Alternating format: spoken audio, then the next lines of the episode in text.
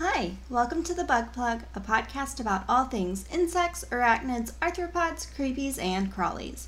I'm Kaylee, and today we're learning about the longhorn beetle.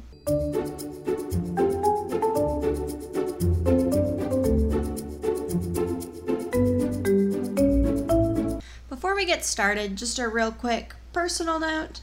Um, I got stung by a yellow jacket yesterday, and I've never been stung by anything before, so it, it was not fun. Um, I had a pretty minor allergic reaction. I was really dizzy and nauseous all night, and holy cow, it hurt. And so this morning, I thought I'd feel a lot better to record, but I'm really itchy and just sort of uncomfortable from it. So if I'm a little lower energy today, I'm very sorry. Um, I'm going to do my best to still be, you know, kind of peppy and on, but I am struggling. So just letting you know right out of the gate. Speaking of gates, longhorns. We're learning about the longhorn beetle. That was a terrible transition.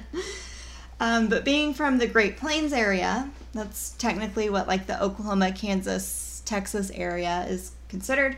We're not Southern, we're not Midwestern. Great Plains. Did you know that? I learned that recently. And I live here. It's a recent thing. Anyway, being from where I'm from, when I hear Longhorn, I think of cows and also the football team. And I'm not a football person, so whatever. But there's another Longhorn the longhorn beetle, which I like cows just fine, but longhorn beetles, probably my new favorite longhorn.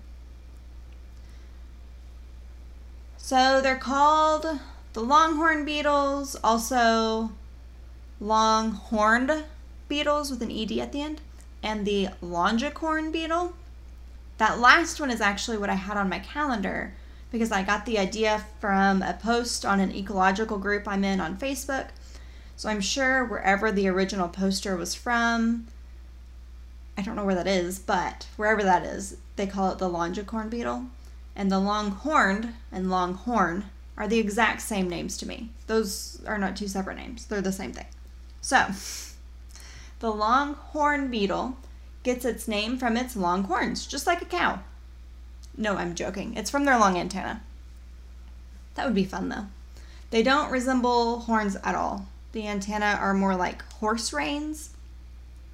Once again, this is another bug that I could have named more appropriately if anybody had bothered to consult with me. So long antenna. Antenna? Antenna? Alright, whatever. I think I say it wrong. If you picture a beetle, imagine the antenna reaching back to like the end of its body or out forward the length of its body. Or instead of imagining, you could take a look at our uh, Instagram page at BugPlugPod. We posted pictures of it. Basically, what I'm saying is the longhorn beetles have long antenna. They got their name from their antenna. There are a lot of longhorn beetle species approximately like 35,000 individual species worldwide. It's a lot. It's a lot of species. And each species has different coloring or like a different pattern, but most have that super long antenna. I said most because some of these species actually have super short antenna. Isn't that a bummer? Also, some have really fun patterns on their antenna, while others are just boring looking. They range in size from like half an inch long to just under two inches long. And as beetles, they are insects with the normal insect anatomy. They do have wings and they can fly. All longhorn beetle larvae eat plant tissue. Think things like stems, trunks, and roots. So typically they prefer sick or like overly soft trees and they can be considered a serious pest in some areas. These larvae are sometimes referred to as round headed borers because they dig into trees and untreated lumber while looking for food. This can cause damage to the trees and sometimes results in tree death. And they also leave holes in like your decks and furniture and other wooden structures. You don't want holes in your decks or your furniture. You need those things structurally sound. So longhorn beetles can be found throughout the world, in the trees of North America, Africa, Europe, and Asia, but the largest populations are here in North America. They prefer areas of dense woodlands or forests where they have plenty to eat. They often live in large groups, which means they can cause serious damage to an area. Remember, they sometimes kill the trees if there's a lot of them. I mean, just think about it. It's damage. These large groups are formed from beetles who don't travel far from where they're hatched. As long as there's enough food, they aren't likely to move around a lot. Females will lay about 30 eggs at a time, and the eggs hatch just like 10 or so days later. The females won't lay a lot of eggs in her life. Sometimes it's just the 30, sometimes it's as many as 80. The longhorn beetles will live for between 50 and 70 days, and the adults are most often seen in spring and summer. Although some can be found as late as December, and they can overwinter, so they aren't like some insects who lay the eggs in the fall and die, and the new generation hatches in the spring. The adults will sometimes come back in the spring, depending on when they reach maturity. These guys can be a serious problem if you have a lot of trees, because they don't often leave the tree they hatched on. Once they arrive, they won't leave until there's nothing left to eat. For this reason, people try really hard to keep them away. It's recommended that you check your trees for pests each spring and fall, and act fast if you see something.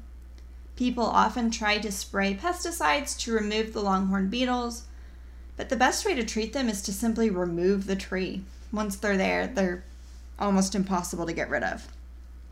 Last week we talked about the spongy moths who had a similar issue. So they, like these longhorn beetles, once they take over a tree, they really take over a tree. What's different is these spongy moths larvae ate the leaves off the tree, which meant the tree couldn't photosynthesize, meaning it would die from lack of nutrients, basically. What's happening here with the longhorn beetles is different because they aren't eating because they aren't eating the leaves. They're actually digging straight into the wood. So they're causing physical damage to the tree. When they eat the roots, the tree can no longer take in water efficiently and it'll die. The more of the soft tissue of the trunk they eat, the more susceptible they are to different damage. Um, so they attack the tree in different ways, but both ways cause death of the tree. Um, and both the spongy moth and the longhorn beetle, once they hatch on a tree, they stay. So very similar in terms of how they live and how how they're pests basically which is interesting. I did not plan it this way. I did not plan to have two tree killers back to back. Um, but here we are. I do like trees. I like trees a lot. I have several. Um, I'm, I'm also a really big plant person. So I do understand that sometimes it is necessary to remove insects from trees to keep them alive.